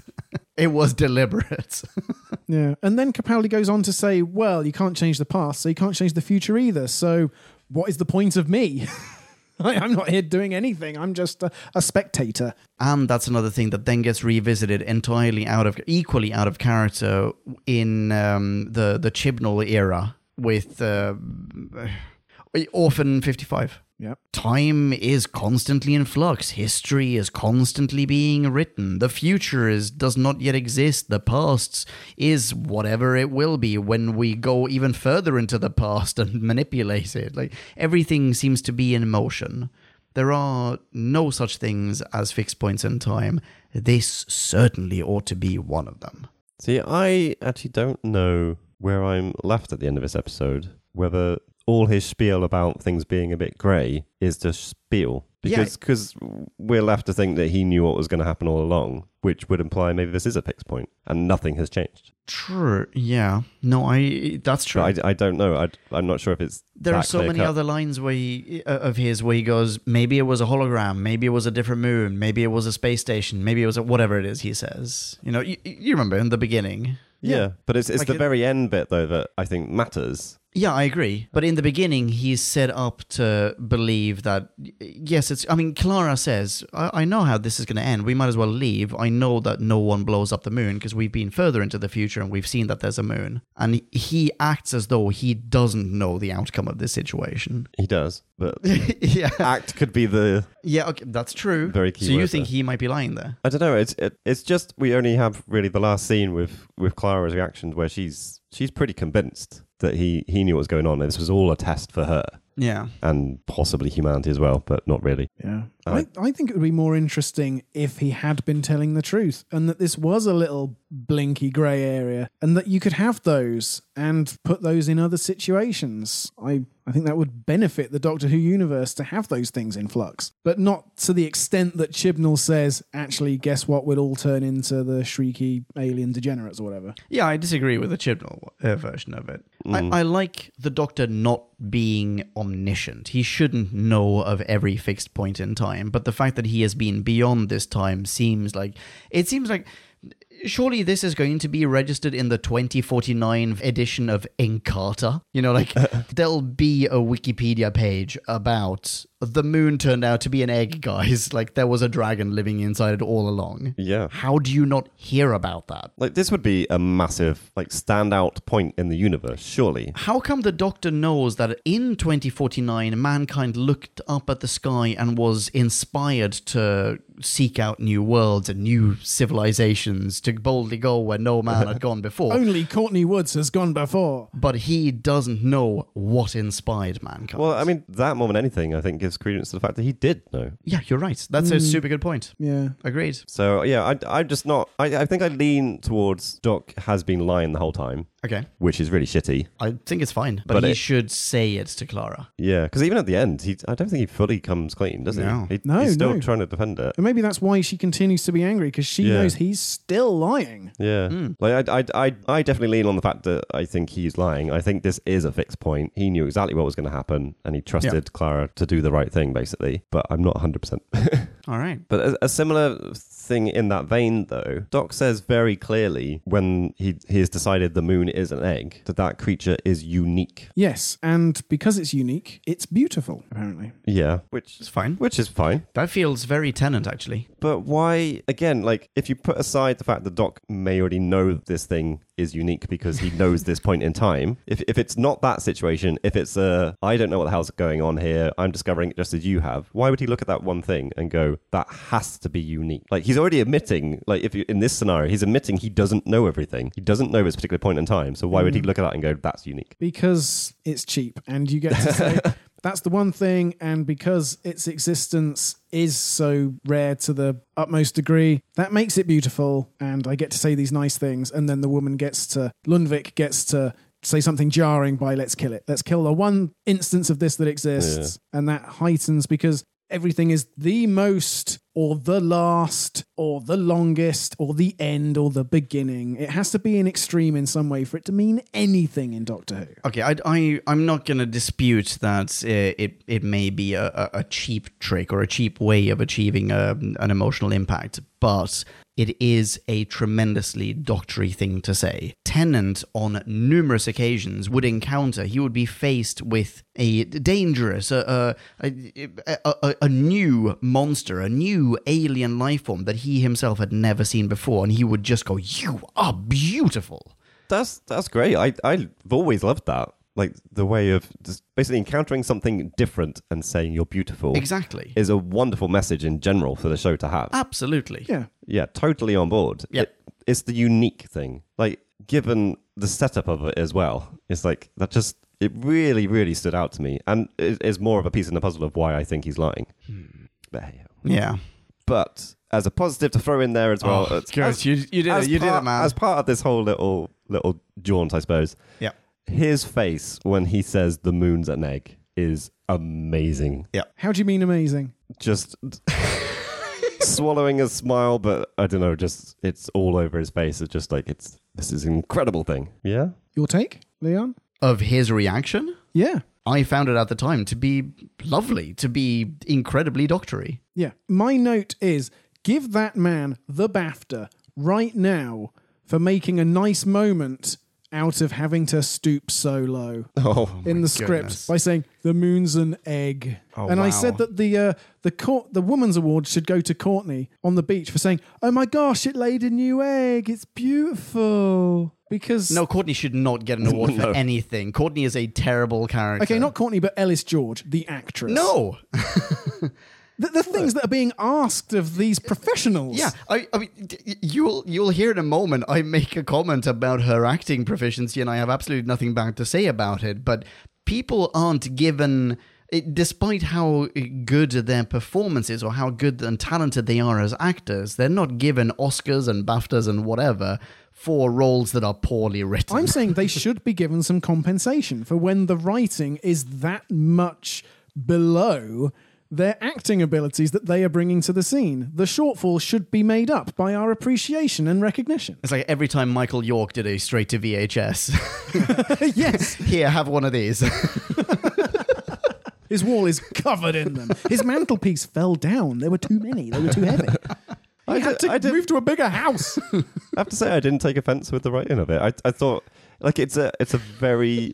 It's a very simplistic statement, to, but then you can say it in a very joyous way because it's it's not The moon is an oblong-shaped teraflop of data going around, a, I don't know, some bollocksy, bollocksy, bollocks. The moon bollocks. Is an exosphere. Wait, yeah, doesn't that, that happen as well? Well, probably. Isn't that about to happen very soon, in fact? Well, the Neverspheres. Yeah, isn't that... That's why I said it. it oh, is that it? Oh, see I, see, I only remember fragments of this. Oh. oh no. Yeah, but it's right. It's not some grand thing. It's just simply that thing out there, which we've understood, or thought we understood for ages, mm. yeah. is this really simple thing down here, which we understood, or at least thought we understood for ages. Yep. Yeah. Like, it's it's just the crushing of things together and just, like, really simple. But he says it with a, an amazing... Yeah, he says, can you believe grin. it? How astounding is that, guys? Yeah.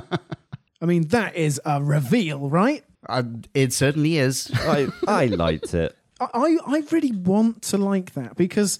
I think only in Doctor Who could the moon be an egg. What? Could that fanciful whimsy actually be justified in any way? But I don't think this episode is up to it, and that just feeds into my disappointment. Yeah, sorry, Drew. I'm with you on this one, Jim. Yeah, because I, I think I had a lot of a lot of things to be disappointed about through this episode, and I think that was a particular high point, which was even more incredibly able to be high when it was surrounded by such lows. You know. It, oh, yeah. right, I it was, see. That's how good it was. Like, it still became a high, even though it was surrounded by shite.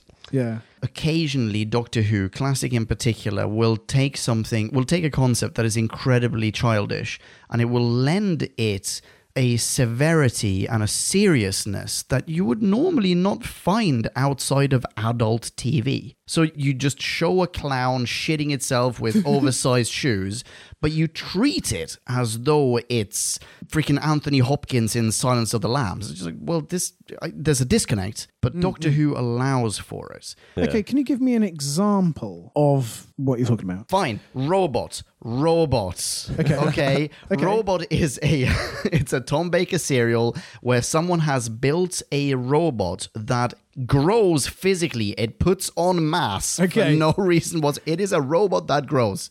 Right. And it starts off like slightly larger than a person because it's just a person wearing a robot suit, but it ends up being the size of like three houses stacked atop each other. Yeah. And it's just growing because that's what this robot's done. It's been programmed to grow. That's not how anything works. But we treat it with a certain seriousness. We lend it an air of authenticity that it is not deserving of. And that's something that Doctor Who does. And I think in New Who, we forget about that. Well, I guess perhaps the disconnect then comes with a lot of this is supposed to be quite grown up and perilous and very, very grey. It's not colourful. If this was zanier, perhaps I could get on board with it. But the moon is grey, obviously. The space station is equally grey. Capaldi himself is grey. While he has these moments, as Jim says, where he cuts through and you want to go with him, I feel like the overall ambiance of the rest of the episode just does not allow you to experience what you do in a crazy fun time. Robots growing, ho, ho, ho, ho, and you can get on board and you can start laughing. This episode does not want to make you laugh. Okay, another great thing about this episode. I'm sorry. Something we may sort of touched upon, but we haven't really talked about. Pink. Pink appears at the end of this. He does. He's great. Yeah. Holy moly. Not only is he, he's fantastic for that like two minute sequence that he appears in, but his chemistry with Clara is incredible. Those two, they're so believable as a couple, and he's a genuinely positive influence. Yeah. They, they read like an established couple. She's had a shit day at work. She's thinking about quitting her job, and he's just there to, you know, I'm I'm here whenever you need it. You know, I get you. Yeah. Um, but he's using his own experience to, you know, understand it and work work through it. My only note is, you know, thumbs up, level-headed, wise Danny. Yeah, I made a note of um, my favourite line in the episode. How did you get so wise? The same way as anyone else. I had a really bad day. Oh. No. I, I really liked that line because that rang true yeah, for me. Absolutely. You got to go through some shit to know some shit. Do you think, given the way that they're acting, do you think that Clara... I mean, is, is Clara acting as though she feels like this is not the end of the line? She's just told the doctor, I'm done, you leave, I never want to see you again, but they're both kind of a behaving as though there are plenty more adventures to come. Well, the way Danny talks to her is is like, I understand you're angry now. You you probably do want to leave. Just make sure you absolutely want to leave by calming down again and thinking about it clearly. Yeah, but so they never go... I mean, she never goes, oh shit, what have I done? I was maybe too rash here. You're she's right. still angry. She's still angry. You can't yeah. do that when you're angry. No, she can't just cool off like that. We would be saying that was false. Yeah. I, I think the pacing, the content, the acting of the end of this episode is some of the best I have seen in New Who in general. Like, wow. I was just enthralled watching Jenna Coleman standing up to the Doctor and just like basically absolute frustration, anger, dismay, disappointment, like so many betrayal, betrayal, yeah, so many things just thrown in, and they didn't, they didn't try and just make it one little speech, just one snippet of anger. It's a long scene. Like she just does not let up, and Doc, you know, is forced to be a bit meek. Um, we, well, I suspect he's still doubling down on his lies, but you know, he's in an awkward spot. And then you get the wonderful scene with Clara and Danny afterwards, where it's it's still carrying on, like. Like, you're absolutely right, Drew. She can't just calm down immediately. And we get to see that. We get to see that being bandied around with another human who we've grown to care about in his own right a little bit. Yeah. And actually, that is to Danny Pink's credit, his reaction. Because if he were actually really smothering and controlling, as I thought he was on the first watch back in twenty fourteen. Yeah. And we thought he might be edging that way at the end of The Caretaker. If he were actually that way, then he'd be saying, great. You don't have to see the Doctor ever again. I'll keep him away from you. And he'd be taking advantage. He'd be exploiting her feelings in this moment. But he is just being really level-headed about it and allowing her to come to her own conclusions. He's not controlling her at all. No, it's it's a really it's a really nice scene of of equals, you know, talking through a problem, but him understanding her emotions are running high. He's been there. Yeah, great stuff. Like real humans written as real humans in a very complex setting. Like that, that's a hard thing to do. We got there. there's there's there's more that I have to say on that. It's okay. Not negative, don't worry. It's about our first reactions to Danny Pink the first time through. I wonder, we may have said this already, if we were protective of the Doctor with his new face back then. We wanted Capaldi to be a success. We wanted to like him. And he's being fairly unlikable a lot of the time. And he's coming up against Danny Pink, a character who doesn't like him and is opposed to him. And if Danny Pink is pointing out his flaws and making things more negative, we're like, shut up, Danny. We love the Doctor. And we mm-hmm. self just unconsciously sided with him a bit too much. And now that Capaldi's had his run and we know the highs, we're not so protective of him in that way. I think you could be right. Yeah, I think right that's there. a yeah. super good reading of it. Right, how would you uh, feel about maybe giving this a score from zero point zero to five point zero? Could try and rustle one of those up, I suppose. Yeah, let's. And now it is time to rate this. Did we love or hate this? Bing bong, bing bong, hey la la la la la. Ratings. Okay, so, as we've already said, somewhere in this is a much, much better episode, in my opinion. The last five minutes aside, which we've just talked up the positives of, in the rest of it, every single nuance seems to be bulldozed and flattened and paved over by the need to draw simple straight lines across the series. We don't see any more of Courtney, and she's the character who gets most let down. She has no arc. She has an anti-arc. At the beginning, she's clamoring to be told she's special.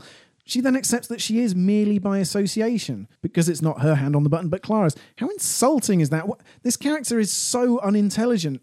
Why is she there? It's a really bad representation of teenagers and young black women and a student that Clara's supposed to care about. She, she's, uh, I think she's worse than Adam. I just watched Adam's two episodes. And, okay, Adam is an unprincipled shit who's got very little going for him, but I think there are fewer negative sides to him than we see over Courtney's fall. Oh, wow. Okay. She gets pictures on Tumblr nobody else can copy. Whoop-de-frickin-do. I don't expect maximum profundity from this fifteen-year-old, but how can you take someone this shallow to the moon and then lie like that, let them continue under a new delusion, and expect any of this to mean anything, to her or to us as the viewers? There's no growth, no development, no specialness. Why does this Doctor who tells it like it is, who sets such store by the truth and unclouded judgment, at least when there's something horrific to reveal, why does he have, nay, exemplify such gross double standards? And we talked about how Clara had to forget about Courtney at the end so that she can give Pink his I told you so moment, and because mentioning Courtney as potentially traumatized would be to admit she has emotions on a similar level. They are saying this teenager, just a bag of hormones, she's not an adult, don't worry about her. Capaldi does his best with terrible material. Coleman's fury is truly impressive at the end. But The writer doesn't understand how the juxtaposition of truth and nonsense is worse than flat-out nonsense, like you were talking about. Those episodes all sound fun, and I'd love to go into this crazy corner of the universe and see all this madness, but that is not up there, where you are fudging all the science and trying to get truth and nonsense to coexist this close. It's no good, it's no fun. We talk about episodes being good candidates for newbies to Who to Watch. Mm, oh, yeah. Anyone for whom this was their first episode, I believe, would never tune in again. They'd be like, what the fuck was that? We'd be apologising. Yeah, it doesn't hang together. The tone is all over the place. The characters are paper thin. I don't remember this as being worse than Robot of Sherwood, and yet here we are, zero point nine. Oh, wow. Oh. All right. Slam, mic drop. Drew out. Fantastic. Jim, you or you or I? I can go if you... you I don't know. Mind. Up to you. Nah, fuck it. Okay. My approach to a lot of things. Well, spoiler, I'm not going to go quite that low. Uh-huh. But this episode has a lot to answer for. That's for sure. Like, it's one of the... I, I mean, New Who's probably more like this than the classics are, but it has a very clear premise. And I guess a lot of New Who episodes do, but it's very clear that it's all about the moon, and the moon turns out to be an egg. But that's bollocks. I really hate that as a premise. I really hate the execution through this episode. I hate most of the characters in this episode. Well, well, basically, anyone other than Doc and Clara and, and Danny is not really likable. Their time on screen is badly used. I mean, the two guys are literally there just to be eaten. The captain, whose name I still can, can not remember, Lundvig. Lundvig is just all over the shop. Like, don't understand what her motivation is, what she... Yeah, she should have been up there and just blowing the place up straight away, or she should have been spending the entire episode just racked with guilt or scared about basically blowing herself up. Something, some kind of strong emotion is needed for what the fuck she's doing. And it's not. It's it's irrelevance and flippancy half the time, which is just terrible. I, I, I don't understand how the most of this episode is so bad, and yet the end scene, the culmination, is so amazing. It, it, it feels like an entirely different team of writers, directors, I mean, th- sat down could, to do that. That could be it, because Moffat will have taken uh, Harness's draft and be like, how does this fit into the series? He would have, that is the showrunner's yeah. remit. I mean, it, it, it definitely feels like that. I wouldn't be surprised if that was the case, that he took over at the end and went, like, this is what I want Clara to do. This is how I want Doc to react. Get in a, another director, because they were busy doing the, the rest of the shoot somewhere else with whoever. Like, Courtney's having a close-up scene or something. I don't know. They're down in the quarry. Yeah. So it's it's hard. Hard, it's hard to be positive about this, because the, the meat of it is just pretty bad. But there are some nice things. Like, Doc is on good form through most part. It's it, I find it interesting as a, is he lying or is he not lying? Like, there there is just a underpin through the whole episode of that, which is an intriguing setup. I don't think it's always executed to the best effect, but good nonetheless. Clara is showing off some true leadership and, like, teachery skills. Like, we we mentioned how she she's always looking out for, for Courtney. She feels the real duty of care through through the episode. That's, you know, to her credit. Her standing up to the Doc at the end is just amazing and entirely to her credit. Danny comes in right out left field, blows the show away, you know, in, in two minutes, to his credit. So, good stuff, but a lot of shit stuff too. Oh, I was I'm hovering around just good because of the end. The end is just adding on, like, even like a whole point. Not like a one point. I I probably would have been on a, a one point something low. Uh, screw it. I'll, I'll say what I've got written down here. So I'm going to end up on a two point two. Okay. But literally a point for the last three minutes of the show, probably. Yeah. Okay. You, you want the you want to leave with a good taste in your mouth. Yeah. Dag nabbit. All right. So for the past two hours, I have been trying to steer this conversation to positive notes. Why? I found this episode very entertaining. Sue me. Sorry. I enjoyed this episode. Uh, and that's despite all the things that I really did not enjoy. uh, I found, I'll be very quick about this, I found Capaldi to be brilliant. He's very doctory. Yeah, I'm loving, the, I've already mentioned this. Maybe I, I think I mentioned this. I'm loving the physical comedy as much as the arrogance, the, the smug sense of superiority. There are some wonderful lines in there. The, uh, as you and me know, well, not you, well, me, but well, you certainly not. You and me, yes. The scientist, yeah, yeah. I, I love those little bits, the, the nice little lines. Clara is okay. Oh, I, I'm sorry. I, I wow. just I, I felt that she was, when we got Clara, she was wonderful. But I'm saying she's she's okay because I felt that she was a little subdued and uh, and maybe underused. Maybe she was written in extremes. She was either slightly absent or she was reacting in extremes towards the end. For example, all of a sudden we get like one hundred forty-eight percent Clara because up until that point we'd only had sixty-three, you know. Anyway, the astronauts, they were fine. I don't care about them. Courtney can go and throw herself into a crater. I hate her. Th- that was the Doctor doing that, sorry. Yeah. Uh, getting to that. Oh. Uh, but I don't feel that it is uh, the actress's fault. I've, I can't remember her name now. Ellis George. Ellis George, thank you. She works with what she's been given. It, it just so happens that she's inconsistently written, as I pointed out before, and, and she shouldn't be there in the first place. She doesn't deserve to be there. The fans don't want to see her there. She hasn't been set up as a character. What is she doing there? But someone has to play her, and Ellis George does so well, I think. But then there are also things here that the Doc simply wouldn't do either. He wouldn't bring this stupid kid along. For one, he wouldn't jump into a crater that may or may not be filled with amniotic fluid, and he'd probably either decide the space dragon's fate on mankind's behalf or give us enough data to sort of coerce us into the right direction, morally speaking. Mm. In general, I like this episode. I'm really sorry. The moon's an egg. I can get on board with that. It's just framed in a rather dumb way. So I have written down two point seven out of five. Oh, sure. I was expecting higher. It's not deserving of anything higher. I'm sorry.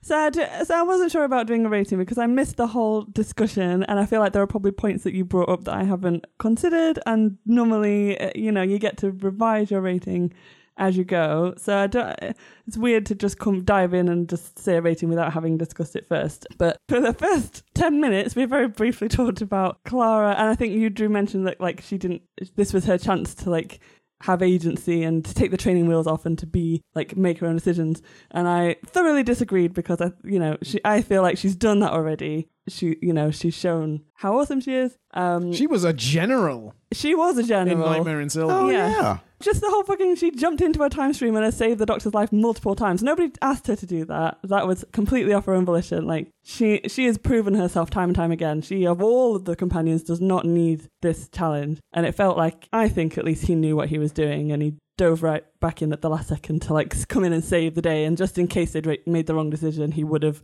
overridden her anyway. So it felt like a very dick move from the Doctor's part. But just for the last scene alone where Clara absolutely lets rip on him and just gives him what for and walks out the door, like, she does deserve a BAFTA for that. That was a fucking fantastic scene. And so I'm gonna, I don't know, like, I don't know what my rating would have been, but I'm gonna take the highest rating that you gave it and I'm gonna add one for Clara and I'm gonna give it a three point seven. Nice. Bolstered, bolstered a little bit by Michael's review. But it's good enough for Michael. Thanks so much, Michael. Yeah. Yeah, thank you very much. That's appearing in the listener mini section after the bit that you're listening to now, right? Yeah, cool. Oh, no, and, wait, and also, how great Danny is as well, because I think the first time round watching Danny, I hated Danny, and I think my theory is similar to what I think Drew's theory was, is that we're kind of conditioned to like the Doctor and think that the Doctor's word is gold, and so if the Doctor hates Danny, we must hate Danny, and there's no, you don't second guess it, and you don't, you know, sort of make your own judgment, you just follow what the Doctor says. And watching it back, I think he's a fantastic boyfriend. He has her back, he's worried about her, but not in a controlling way. He doesn't like stop her from doing anything, but he's like, I'm here for you, if it goes too far, I'm here for you. And this episode it does go too far, and he absolutely has her back, and he's there. And I don't even mind the little, little backflip he did. Is that that episode? Different episode. Oh, it's a different episode. I don't care. That was a great episode as well. I'm just, I'm Team Danny. I think he's great. Yeah, Mister Pink all the way. Cool. That is quite similar to what we said. Good. Everybody likes Danny then? Yeah. Yeah, I mean, yeah, mostly. Better than before. Good. Yeah. Certainly. Excellent. Listener Minis, now let's hear from podcast land, max two fifty, or it would get out of hand. So we're slightly short on minis this week, but we've got one new reviewer. Actually, we don't need a new jingle, that was perfect. In the bank. Sound library worthy. we have a mini in from the Doctor Gamer. Hello, the Doctor Gamer. Mm, welcome, welcome, welcome. The Doctor Gamer starts, Kill the Moon. This is a very weird story. The moon is a giant baby space dragon egg? Question mark, question mark. Doctor Gamer follows up with some goods. There is a lot of development between twelve and Clara here. twelve manipulates Clara to try to teach her something, which you would see happen a lot with the Seventh Doctor. Next good, the ideas in this story are very good. For example, bringing one of Clara's students into the TARDIS for an adventure. Interesting. Okay. No, I'd, I'd grant has a good idea. Yes, that's true. Yeah. Just execution, idea. Execution? Execution? Yeah, yeah. yeah. The Doctor Gamer then follows that up with some birds. First bad. Uh, the side characters are one-dimensional and useless in the story. Yep. The C G I for the spiders and the ship was a bit off. Maybe that's just because of um, who back then? Oh, see what you did there. Nice one. And last bad, the plot drags on and on until the ending, which is really rushed and makes little to no sense. Here's your new reviewer who agrees with you, Liam. Hooray! And the Doctor Gamer concludes with, overall, I give this a three point oh. Mm-mm. The story is boring, but the ideas are decent enough. twelve plus Clara definitely carried this well enough, though. Thank gosh, there is some very good stories coming up soon. Ooh, ooh, looking forward to them. Mm-mm. That is a fantastic mini. Thank yeah. you so much. I'm looking forward to some future minis. Yes, indeed. Indeed. Very happy to be travelling down that temporal road with you, the Doctor Gamer. Hey, Jim, can people follow the Doctor Gamer on Twitter? Why, of course they can. You can find the Doctor Gamer at Doctor Gamer seven eight nine. How did you do that? Oh, that's uncanny. First take. First take. No rehearsal. I'm very impressed. Thank you so much, the Doctor Gamer. I think Marie should introduce this second mini that we have received, since we're all future people now. Our second mini for this evening comes from... Tracy from America. Hi, Tracy. Hi, Tracy. Hello, Tracy. How's it going? Long time no see. Uh, Tracy begins her review with, and oh, how I am divided this time. Mm. The feel of a decent percentage of this is fun and enjoyable. Love the monologue given by the Doc as he hops around testing gravity. The Doctor is very Doctor-like, jumping in the lake recklessly like something out of a good Matt Smith episode or Tennant Sprint. Capaldi doesn't always do it for me, but he's hitting every beat quite nicely here. But, says Tracy ominously, on the flip side, there are several gaping problems with this one. The whole thing acts too much like a pregnancy slash abortion allegory for my taste. Here's my friend who agrees with me. Particularly in that it reads as a triumphant tale of one woman, Clara, overriding another woman, astronaut proxy for Earth lady. Forgotten the reference of this episode. In bodily autonomy to save a new life, which threatens existing life. The Earth was right to be concerned, and then Clara stole its decision. Not okay, writers, not okay. And then there's the fact that the Doctor forces Clara to call the shots alone when she expects teamwork from him. If you have an expert friend you've asked for help, it's a dick move for that friend to say, go frig it out without me. Note that both Clara and Astronaut Proxy Lady ask him for help this time. As this happened in episode, I cheered. Yay, a real scientist actually ready to trust the Doctor. How lovely. It's unlike the Doctor, who meddles constantly, to randomly decide to sit this one out. And Tracy gives this a rating of fancy steak dinner paired with a glass of red mud. Mmm, mm. Yum. Lovely mud. Yeah. Sums it up appetizingly. Wonderful. Wonderful mini, Tracy. Thank you very much. Do you agree, Podcast Land? Please tell Tracy so on Twitter. Tracy can be found at Yekatnyatnuf. That's Fountain Tracy. Backwards almost. And our third and final listener mini, because we're not doing a second future, is from Michael Ridgway. Ridgeway. Oh, oh, oh wow. That was what happened? Timing. What happened? It's the worst we've ever done. With social distancing, Ridgeway. Sorry, maybe I was just too eager because I love you, Michael. Love you, Michael. Love you. Michael begins with some likes. Funniest line. Shoot the little girl first. Scary, freaky alien spiders. The webbed, cocoon, corpse-ridden Mexican moon base was reminiscent of Stephen King's The Mist. Mm. the batshit crazy bonkers twist, and Clara's somewhat justified explosion at the Doctor. Ouch! Give Jenna Coleman a BAFTA. I don't think even the Seventh Doctor, Doctor would have abandoned his companions in their hour, in brackets forty-five minutes, of need. He would have lurked in the background and planted seeds of doubt until he got whatever outcome he wanted. And Michael amps up this criticism with some beefs. The credibility of a referendum via house lights. Surely this disenfranchises a shitload of people who have no electricity or houses. And what about people on the other half of the planet? You know, the side in daylight. I hadn't even thought about that. Well, you can't see their lights. And you should only get one vote. None of this turn your light on, then off, then on again nonsense. I demand an alternative vote for the next time this happens in five billion years. Indeed. The next... Clara. You've undermined democracy. You've stolen the votes of the hard-working, normal people, Brexit-voting, nuke-the-monster gammon brigade. I expect riots in the streets. And uh, Michael had wanted to see the creature dump a new moon from its bum. Robbed. In summary, says Michael, scary and stupid, funny and thoughtful. I love this show. And Michael gives it a rating of four point seven out of five. Bacteria, wow. Alien spiders feasting on the faces of several amateur, were they really the best Earth had to offer, astronauts? Wow. Yeah, yeah, out of left field that one. Did not expect it. Crumbs. Nicely done, Michael. Excellent stuff. Would you like to say hello to Michael on Twitter? You can! Please follow him at bad. Underscore. Movie. Underscore. Club. No more underscores. Perfect. Bing bong.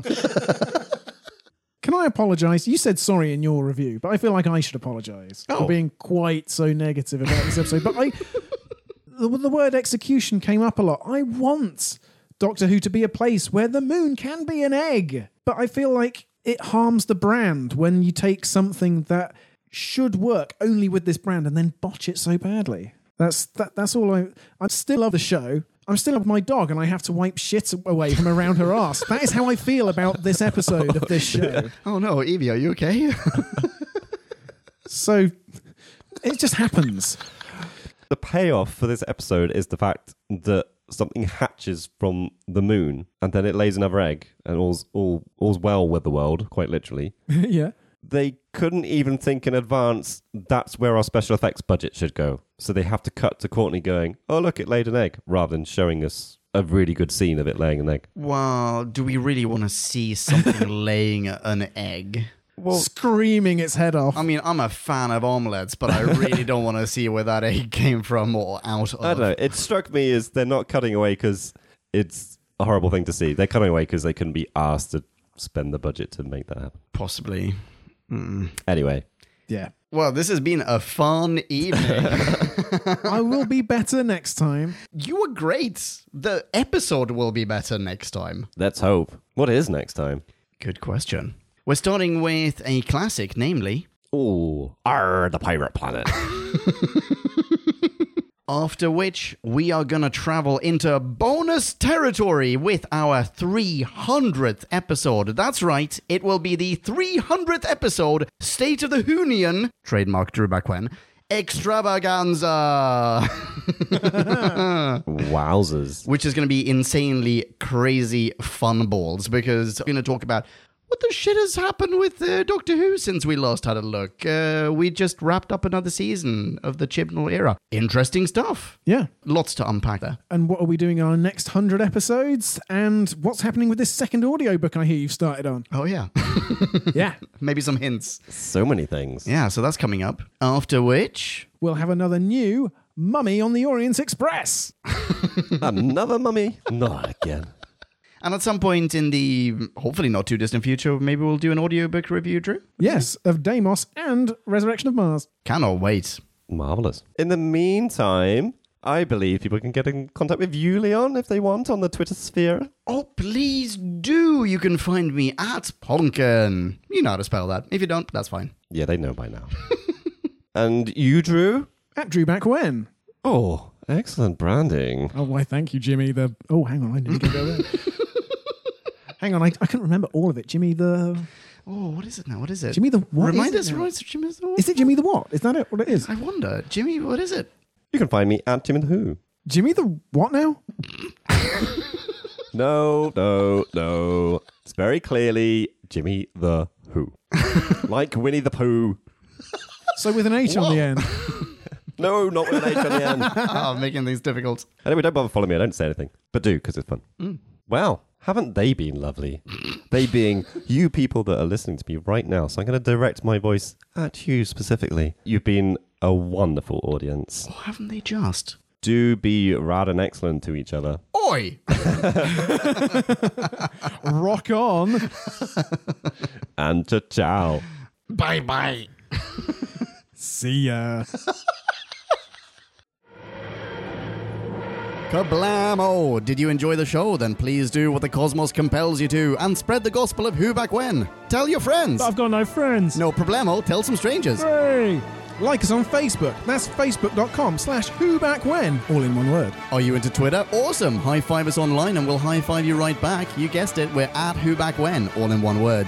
Check us out on Instagram for behind-the-scenes photos and other Whovian goodness. Watch our videos or even listen to our podcast on YouTube. That's whobackwhen.com slash YouTube. Vote us up on Reddit, listen to us on Stitcher, and head on over to our website, who back when dot com, where you can submit a review of your own, browse the article archives, and peruse our visual index of aliens, monsters, and more, which increases in kablamos with every episode.